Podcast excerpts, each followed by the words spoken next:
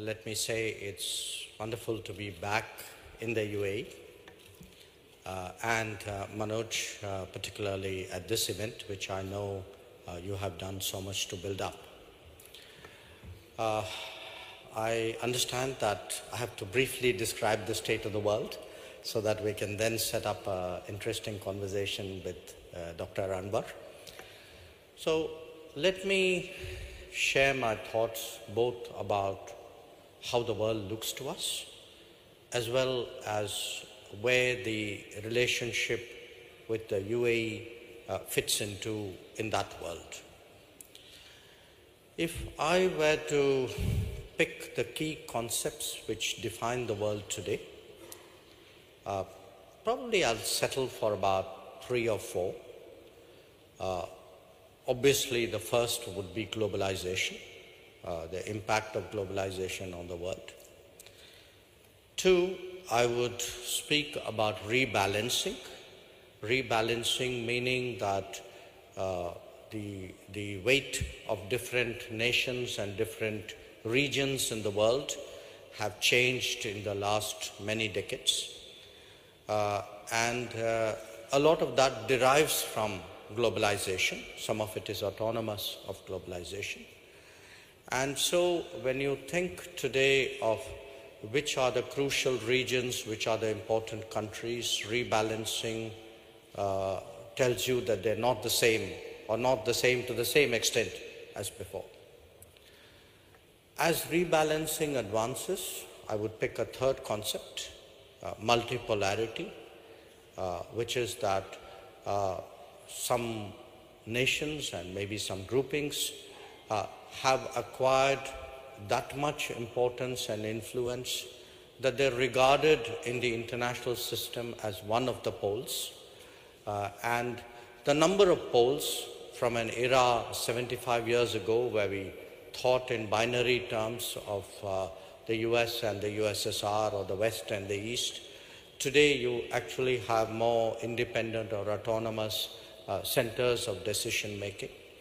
So the more rebalancing uh, carries on, uh, the more we are going to see the emergence of multipolarity. So the flow in that sense would be the deeper that globalization gets, the more you're going to see rebalancing, the more rebalancing you get, the more you're going to see the emergence of multipolarity. But having said all this, it's also true that there are the constant practices and uh, traditions of international relations uh, that remain at work. Uh, international relations are still primarily defined by the nation state, uh, by competition and collaboration among nation states, by convergences among them. So uh, while we often tend to talk about the changes, and rightly tend to talk about the changes in the world, Uh, I think it's important, particularly for practitioners of not just diplomacy, of anybody who has anything to do in the world, to remind themselves that while the world changes, there are constant factors at work. Uh, there are sometimes historical factors at work. So uh, my description today for the state of the world, for all the advancement, the advancements of economy, of technology, uh, the progress we see even of connectivity, that about three decades ago, the world was described, not literally, as a, as a time of the end of history. I think today we are seeing a time of the return of history. Return of history in the sense of countries and regions which were relatively more dormant or less able, less capable, now actually seeking out more space, uh, offering more capabilities, exercising more influence, taking on more responsibilities. So it is definitely a very different world. It's also different because both the past and the future is equally embedded uh, in the present. Now, if we were to speak about the return of history in this part of the world, I think a very natural example of that is India U A E relationship. Because if you look at our ties, our ties, in fact, are ties which are defined by the monsoon, by the most basic forms of mobility when people waited for wind behind their back to take them to where they wanted to do business. And it isn't just that we have a tradition. The, in that tradition, there are actually centuries of comfort that if you look at the ability of India and uh, the U A E, uh, their effort is not just intrinsic, it's often intuitive. There are a lot of things we don't need to say. Uh, there are times when we may uh, occasionally have a different perspective. Even that is often expressed quite subtly uh, between us. So uh, when I look at the return of history and the relationships which will go forward in the coming days, I certainly would rank the India U A E relationship very high in that. And there are many reasons. Uh, I think the two very obvious ones Uh, are one, of course, the U A E is today India's third largest trade partner. Uh, it is our second largest export market. And the second, that more Indian citizens live in U A E than in any other country abroad. So whether we are talking people or whether we are talking business, this country has a particular salience uh, in our perspectives. Now, what has been the change in this relationship? Uh, I think we have seen on the bilateral side, actually, especially after Prime Minister Modi's visit in twenty fifteen, a visit which took place uh, after uh, more than four decades uh, at that level, we've actually seen a veritable transformation uh, in our ties. Uh, our, as, a, as I pointed out, our, certainly our trade and investment has gone up. Uh, but if I were again to pick a defining, uh, a defining uh, moment or a defining decision of that change, it would be the SICA. The fact that we were able to uh, conclude a comprehensive economic cooperation agreement so quickly and has led to such effective results thereafter, I think say, speaks really volumes uh, for the relationship. And we are now moving into new areas. Uh, today, uh, our discussions are about space, it's about education, it's about artificial intelligence, it's about health, it's about startups. So again, the, the old, the traditional energy, trade, investments, those continue. But a new agenda is also coming into being, and to my mind, that is something that would really redefine this relationship and uh, help it uh, go to a higher orbit. The second aspect of this relationship today is our uh, ability and our effort at actually uh, expanding it to other partners, other partners with whom we have mutual comfort. Uh, right now, to me, the obvious example of that is France. Uh, we have uh, just this year taken our trilateral with France to a ministerial level. Uh, we certainly want to expand that. But we're also, uh, India and U A E, doing more things together uh, in other geographies. Uh, Africa is an example. We together have had a, are exploring the possibility of health cooperation in Africa. And then if I were to sort of go a little bit broader in the canvas, uh, I would cite to you uh, the Uh, the establishment of the I two U two mechanism uh, between India, Israel, U A E, and the United States uh, as yet another example of how our changed relationship, India and U A E, is now beginning to have uh, a broader ripple impact.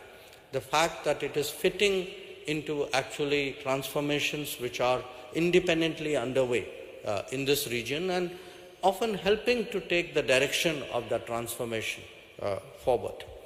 So the, the picture I see today uh, of India and U A E is really of two countries, very comfortable, who've known each other a long time, but who've rediscovered, uh, in a sense, the relationship uh, in the last decade, and who want to use the relationship today in a changing world, not just to survive in a changing world, but to shape a changing world. So it is in many ways a very ambitious relationship uh, because it's, it's not limited uh, really by its uh, bilateral possibilities. Uh, my, it's certainly today having a regional uh, impact, uh, but I'm very confident that as we uh, get deeper into the relationship, uh, it will also make itself felt at the global level. So uh, Uh, once again, I want to say I'm really delighted uh, to be with all of you this morning. Uh, I wanted to set a tone, not because everybody wants to necessarily start a conference optimistically, they should, but I wanted to set a tone because as someone who, along with Doctor Anwar, we have been witnesses to this transformation of this relationship from inside the room. So I want to share with you that confidence, that sense of confidence inside the room about where this relationship is going. And I hope that at the rest of the conference, uh, you will be able to build on that sentiment. Thank you very much.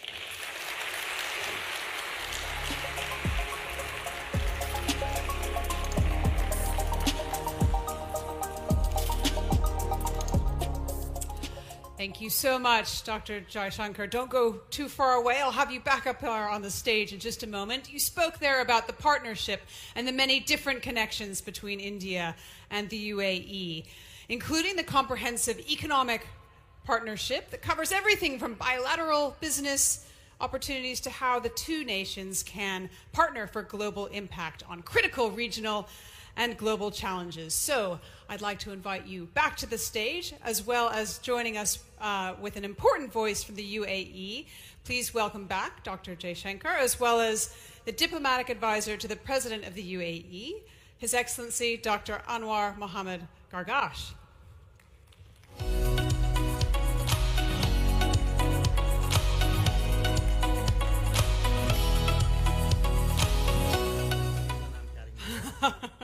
Welcome. You can sit just here. No, I'll, I'll sit here. I've been, I've been instructed to sit over here. Thank you so much for joining us. Welcome, Excellencies. Welcome, Doctor Gargash. Thank Honored you. to have you with Thank us here you. today. So I'd love to begin by asking you to expand on something that you wrote on Twitter the other day, that the Western system of values is not necessarily synonymous with human values, and that the history of mankind is based on the multiplicity of civilizations and cultures. I'd love to hear how that applies to our present challenges. Well, I, I, I think uh, Doctor Jaishankar uh, mentioned uh, that, but more from a political context. I think that uh, it is extremely important that we value uh, political diversity, we value uh, cultural diversity, and I think only through this sort of process are we able to continue the communication that's important in uh, between countries.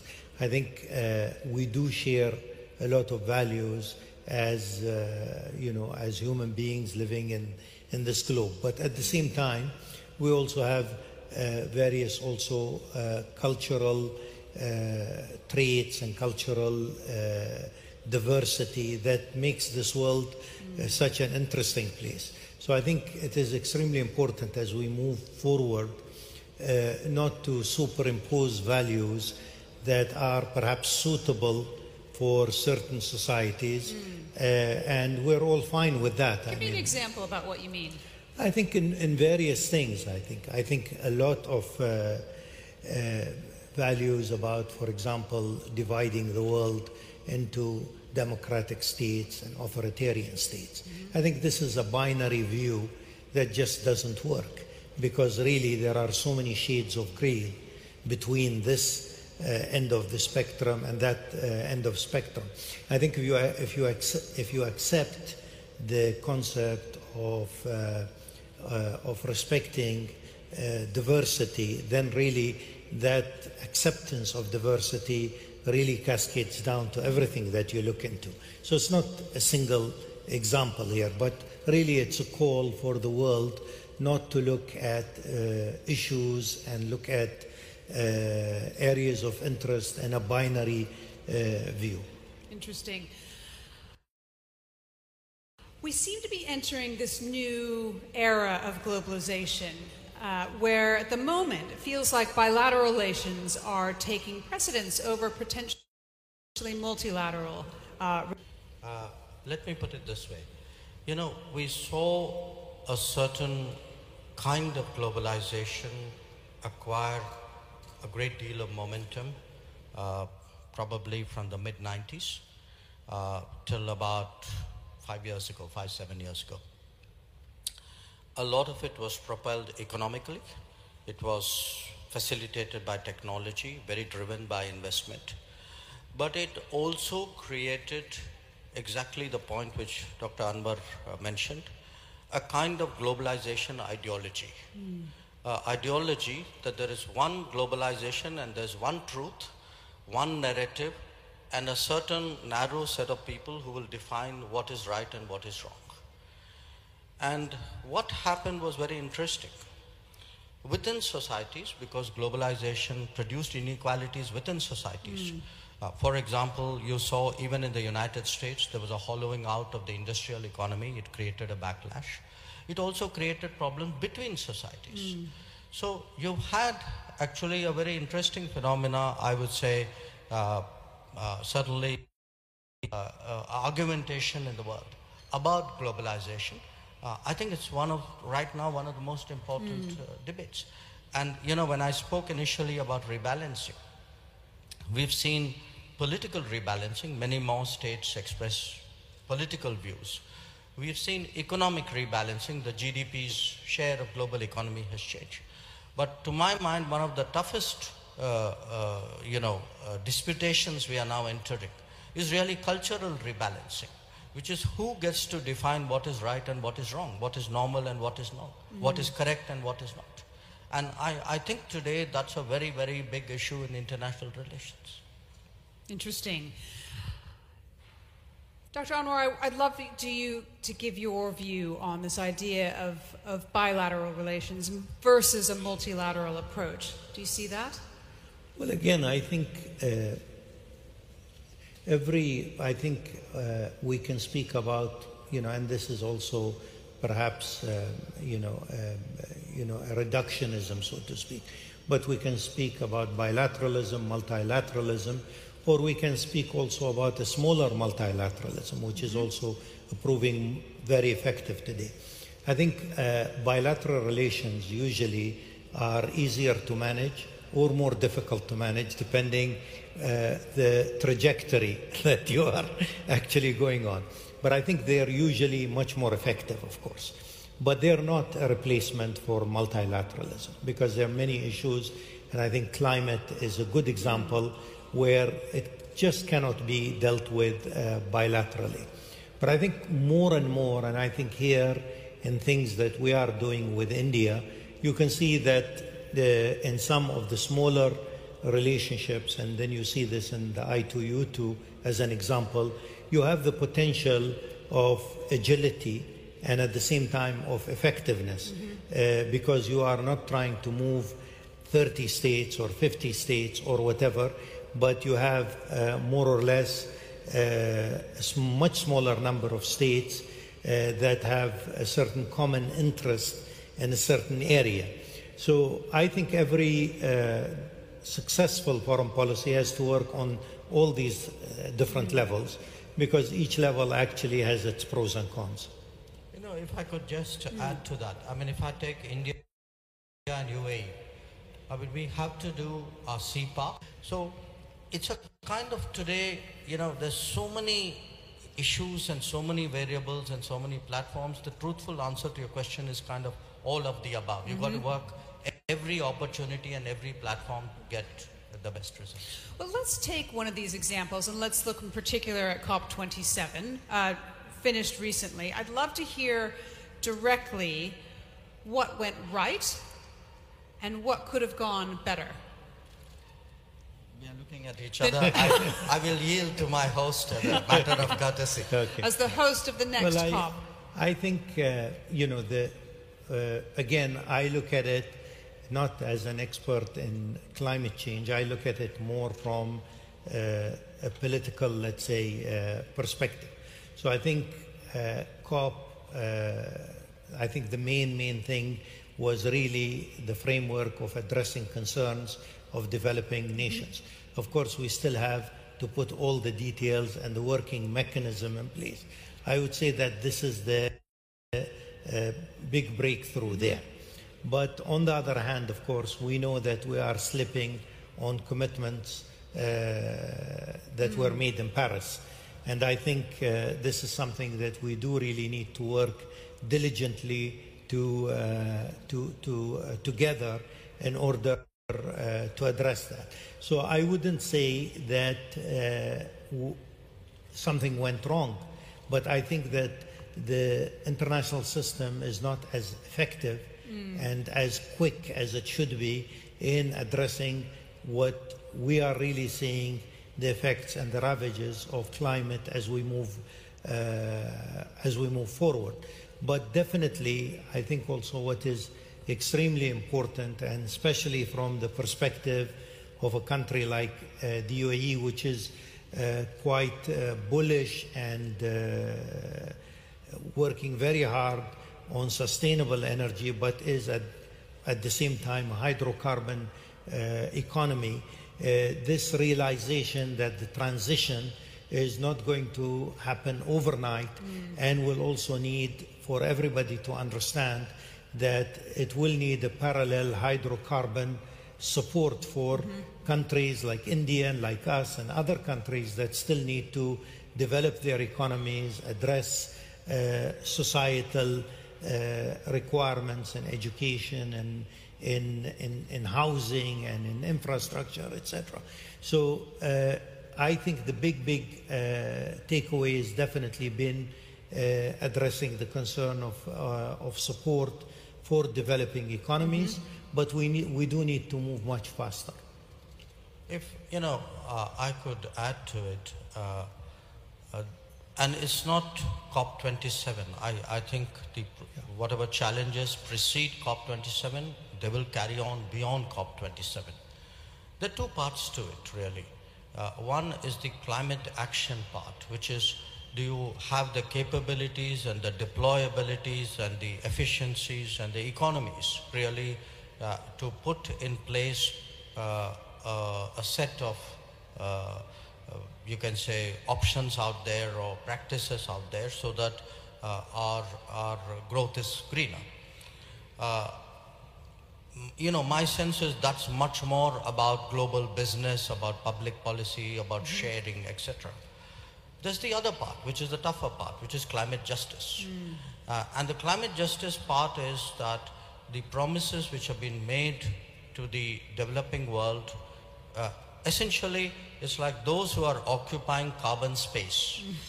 have kept promising that they would help others. And frankly, they've kept shortchanging the world. Mm. And they come up every COP with some, uh, you know, some new argument, some evasion, something which keeps kicking the can down the road. So the real problem you're facing today uh, is that of the rest of the world. But yet you'll say, well, you know, they're a big emitter, so maybe they should step forward. Hello, they, this was not the country which occupied the carbon space. So somewhere people need to, mm-hmm. you know, be truthful about it and say, you know, who's really responsible for the global warming? Uh, and the countries which are need to step up. I can hear an element of frustration uh, in your voice as you speak. I thought it was, it was an element of truth, but I'm prepared to settle for your word.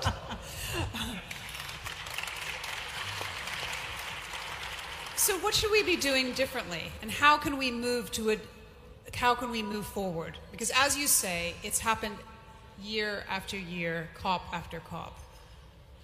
Well, look, uh, the the fact is, if on the one hand, we truly believe this is existential. You know, how can you say it is existential and I don't have the money to deal with it? Mm. you know, either it's existential and you put everything you have, or it's not. And, and you're actually uh, sort of, uh, as I say, you're not really willing to walk the talk. Mm. Now, the fact is, there have been other situations where countries have been willing to put up money. You know, they, so it's not like uh, there isn't the resources. And again, this idea that, well, you know, private financing, that's one of the narratives which emerged a little bit later, mm-hmm. when, when people really didn't want to pay up. Your private financing will take care of it.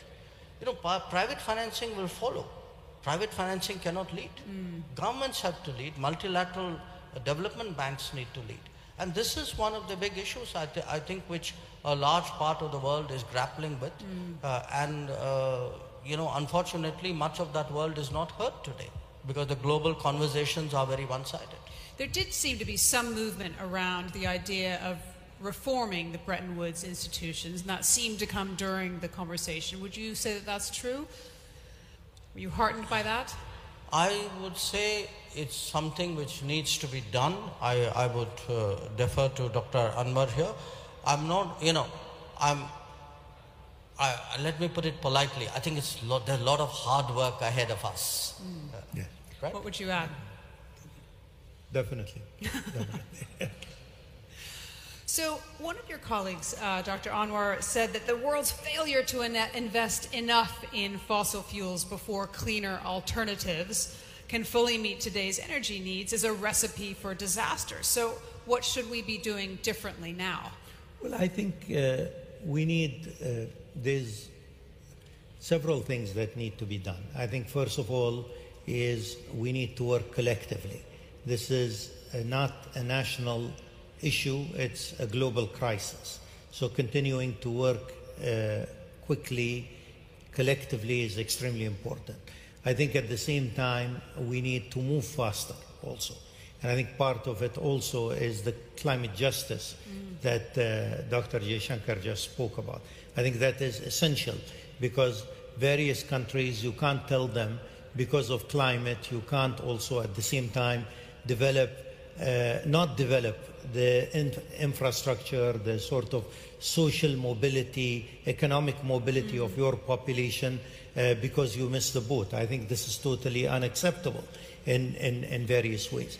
I think from our uh, uh, emphasis, we have been trying to also be realistic while seeing that while we are all focused on, uh, on sustainable energy, taking a larger Uh, part in the energy mix, we also understand, and I think this has been very clear in the last year or so, that there's a lot of, at least region, have a very solid, almost fifteen years or more, of believing in sustainable energy and the necessity of addressing uh, climate. We've been the first country to uh, to uh, to uh, uh, buy into the Paris uh, Accords. We have been at the same time uh, we have been also at the same time the first country with the net zero uh, results. We have invested heavily in solar. We have invested heavily in solar. Uh, we have various, various investments that show our uh, trust in this course that we are taking. And we're, of course, looking forward to COP twenty-eight. And what we want to do in COP twenty-eight is to try and get out with a lot of actionable uh, results in, in, in that uh, perspective. Interesting. I'll let you recover from your cough. You all right? Okay. Uh, you said, I, you know, I would love to hear a little bit more, Doctor Jaishankar, because we, we saw COP twenty-seven, one of those places where India yet again is emerging as a pivotal country between the East and the West, the North and the South.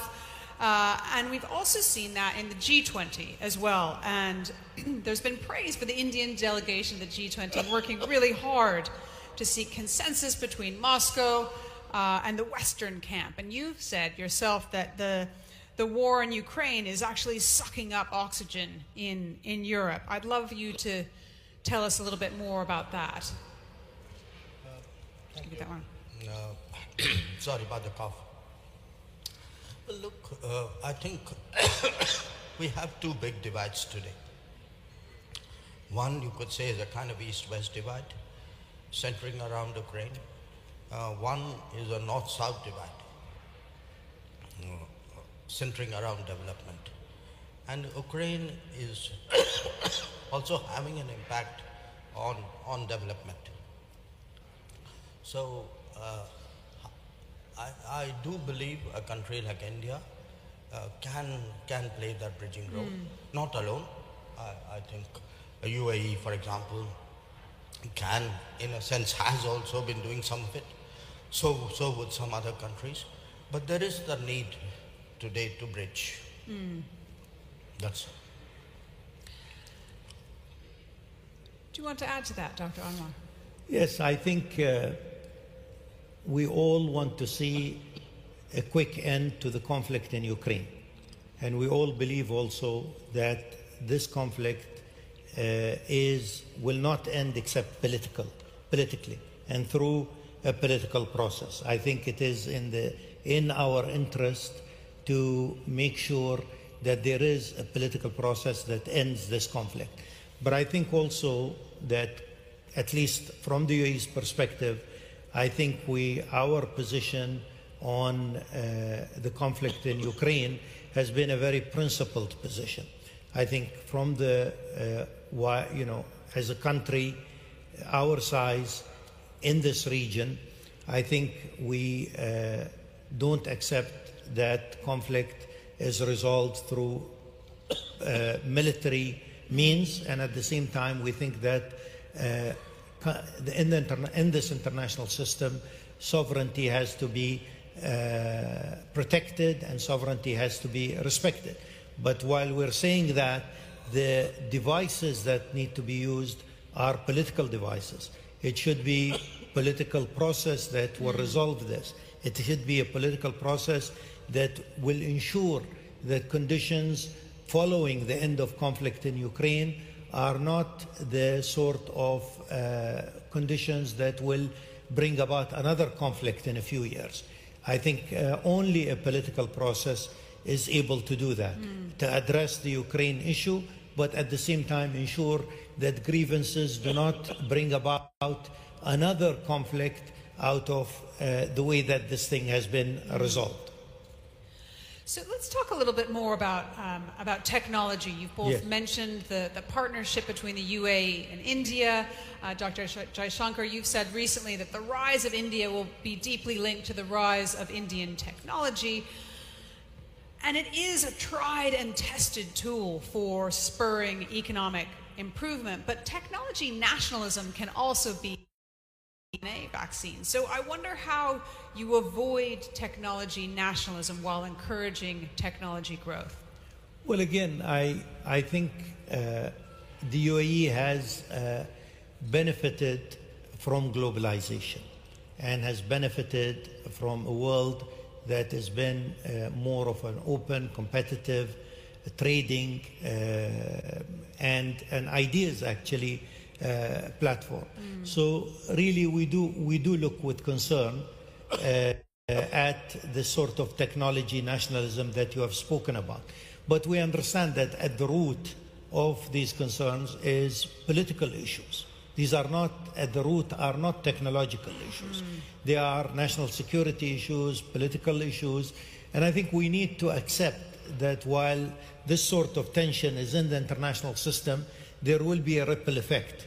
There will be a ripple effect on how we uh, trade. There will be a ripple effect on how we uh, uh, invest. There will be a ripple effect on how we sort of work uh, in technology, Uh, collaborating rather than uh, always competing. This is a sort of world that we are moving into, following the sort of uh, naivete of the early uh, globalism.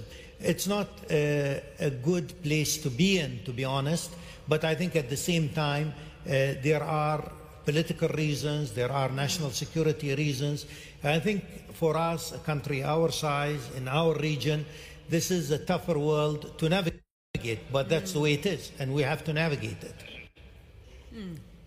Look, uh, I, it's natural technology would be nationally used.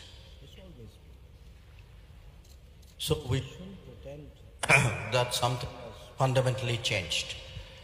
Oh, everything has fundamentally changed. Uh, there will be national competitions based on technological capabilities, different nations, different groupings of nations uh, asserting their influence or dominance or whatever you call it. That's, that's for real. That's the part which I said, the, the mm. constant competition among nations. But there are some real issues out there. Globalization is going to make us work collaboratively uh, because it's in our mutual interest. But if you come, say, to some parts, let's say digital technology, there's a real debate going on today about trust and transparency, uh, about, you know, are all, all countries, all companies, all providers the same? Does it matter to you under which law, regulation, ethos, your mm. data is residing? I think we can't run away from those mm. issues. So uh, if you ask me, will we see, um, in a sense, uh, uh, disputation, argumentation, maybe stronger in the technology world? Absolutely. I, I don't think it's a matter of prediction. I think it's already there. So we, we need to start taking positions. And it's not just nation states that have a, a stake in this game either. It's, it's companies as well, right? So let's talk for a moment about the technological hegemony of some of the big Western companies at the moment. Vaccines or tweets, a lot of the intellectual capital for technology innovation is controlled by some of these larger Western companies. And in fact, Doctor Jaishankar, I think you have over two million followers on Twitter. I wonder, in your world, what do In your better world, actually, what do uh-huh. global technology platforms look like? Yeah, look, uh, again, um, you know, today you have tech companies. If you took their market cap and uh, uh, sort of put it up against the national economies of countries, I suspect some of them may qualify for a G twenty. You know, some of them. Would are you that, welcome them? Uh, some of them are that big.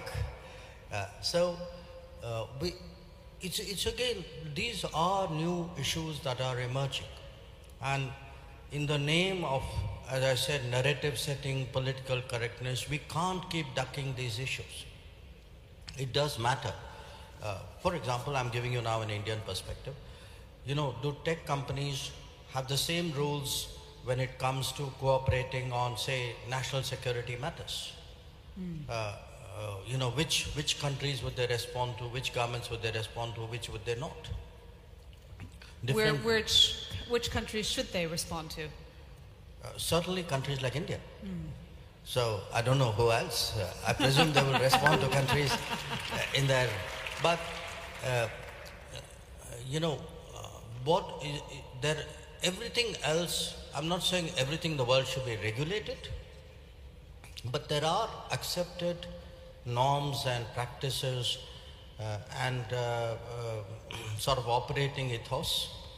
So if, if really you have big enterprises which have monetized data through, um, through their particular models, uh, in the name of, uh, shall I say, uh, free freedom, would you leave them completely to decide what they should mm. be doing once they've reached that stage? I mean, there are some live controversies going on. I mean, I'm not getting into that, but you know that and I know that. Mm. So, so the idea that somewhere tech is neutral, tech is neutral geopolitically, tech is neutral within societies, it's not true. Mm. They've not been. Think about it. What does this look like from your perspective, Doctor Anwar? Well, again, I, as I said, I mean, uh, technology, uh, number one, is a great wealth uh, uh, creator. I mean, huge wealth for countries, for companies, uh, is being created for technology. Uh, I think at the same time, technology uh, provides uh, developmental leaps. Many countries, through technology, can actually uh, create a five or ten-year leap because uh, they are big on A I or big on this or that. So I think it, it's definitely not neutral, as uh, Doctor Jaishankar said. I think from our perspective, uh, I think what is important, the U A E, for example, this year, for the first time, hit uh, or is hitting uh, uh, half a trillion dollars in G D P. So we really understand this is our first time that we do hit this number, and for a country our size to uh, have a G D P that uh, size uh, is quite extraordinary. But I think we understand also that to continue this sort of development, uh, we need to uh, invest in technology, we need to partner uh, in technology, and, and, and, and, and, and, and to navigate our way Uh, right now, along as what you were saying is more technology nationalism. Mm. But I think that's the way things are, and then we need to deal with it. If I could just, uh, in a sense, build up, build further on what both of us said. Uh, we, given the centrality of technology to our existence, to our businesses, to our progress, we are going to need to factor it in more and more, both in governance and in international relations. Mm. So uh, again, I'm I'm giving you uh, the the data side of it as an easy example. Uh, I think a lot of societies, I certainly would speak for mine, uh, today feel the need to be comfortable about trusted providers uh, when it comes to an area like telecom. Mm-hmm. Okay. Similarly, there would be countries who would worry about cross-border data flows, you know, who's, who's handling it. Mm-hmm. Now, companies are obviously crucial, but all companies, you know, and all destinations and all societies are not the same. So we have to, uh, you know, we, we can't make it a, a, a kind of a theology. Uh, that, you know, companies are safe and the problem is with the countries. Companies are part of a country. I mean, countries don't run businesses, mm. or at least most of them don't, some do. Uh, so so I, I, I think the whole, we are entering uh, this domain where, if I were to say the next ten years, uh, the big arguments and the big, mm, the big maneuverings are going to be around technology. Mm. It's going to be around data, it's going to be around chips, it's going to be around A I, it's going to be around space. I could give you more examples. Mm. So that's interesting, because you mentioned in your opening remarks the cooperation between the U A E and India around some of these emerging, these other areas like space, like A I. Tell me a little bit about how that partnership you think will help you individually as well as, as form, create this new kind of globalization. Well, again, I would like to echo uh, Doctor Jaishankar's uh, enthusiasm, really, about the bilateral relationship. I think this gives me an opportunity to come and, and sort of uh, reflect on what has been really a wonderful, wonderful uh, trajectory of the bilateral relationship since twenty fifteen. What we have achieved in seven years has been remarkable.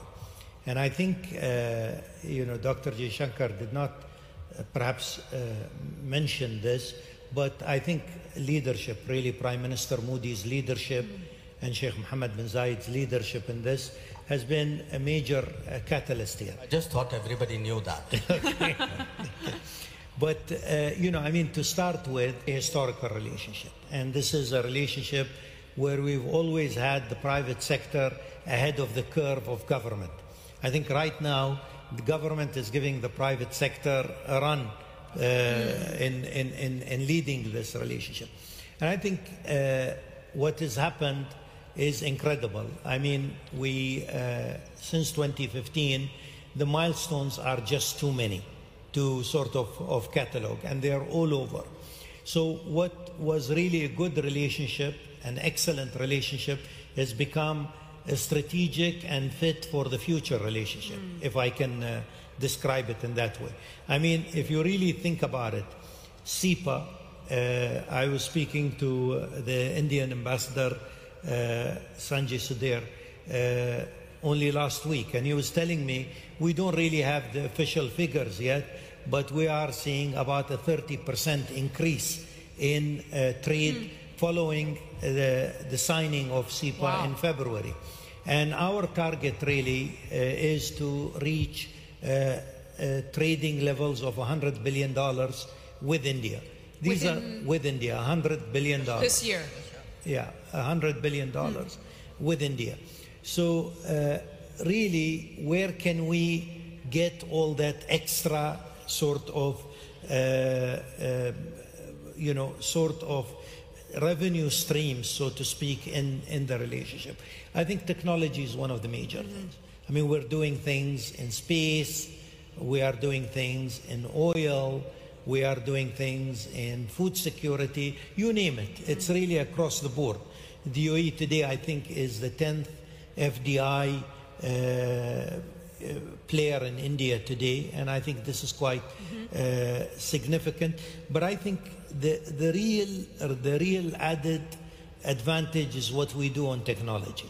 If we are able to harness uh, technology, uh, make sure that we can work together in various areas of technology within our bilateral and, as I said, uh, you know, multilateral, smaller multi multilateral forums, I think you will see uh, that the remarkable achievements of the past seven years will really pale in front of what we are really seeing in, in, a, in a truly, truly promising relationship. Interesting.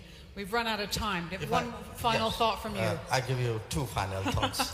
uh, one, you know, uh, in this period when our relationship has been very strong, we've also discovered, for example, during COVID, uh, the, that how, you know, how firmly we stood by each other, mm. stood by each other in terms of handling community, uh, food supplies flowing, uh, the cooperation we had on vaccines. So, in a world where we are going to get more disruptions due to conflict or COVID or, or climate, whatever, uh, the reliability today mm. of relationship between India and U A E, I think sets it apart. That's my first point.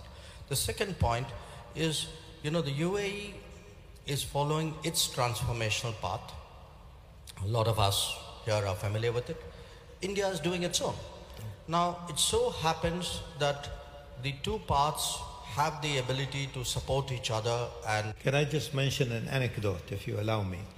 Uh, again, during COVID, uh, early COVID time, uh, Doctor Jaishankar called our foreign minister, and uh, he was responsible for the distribution of, uh, of uh, vaccines.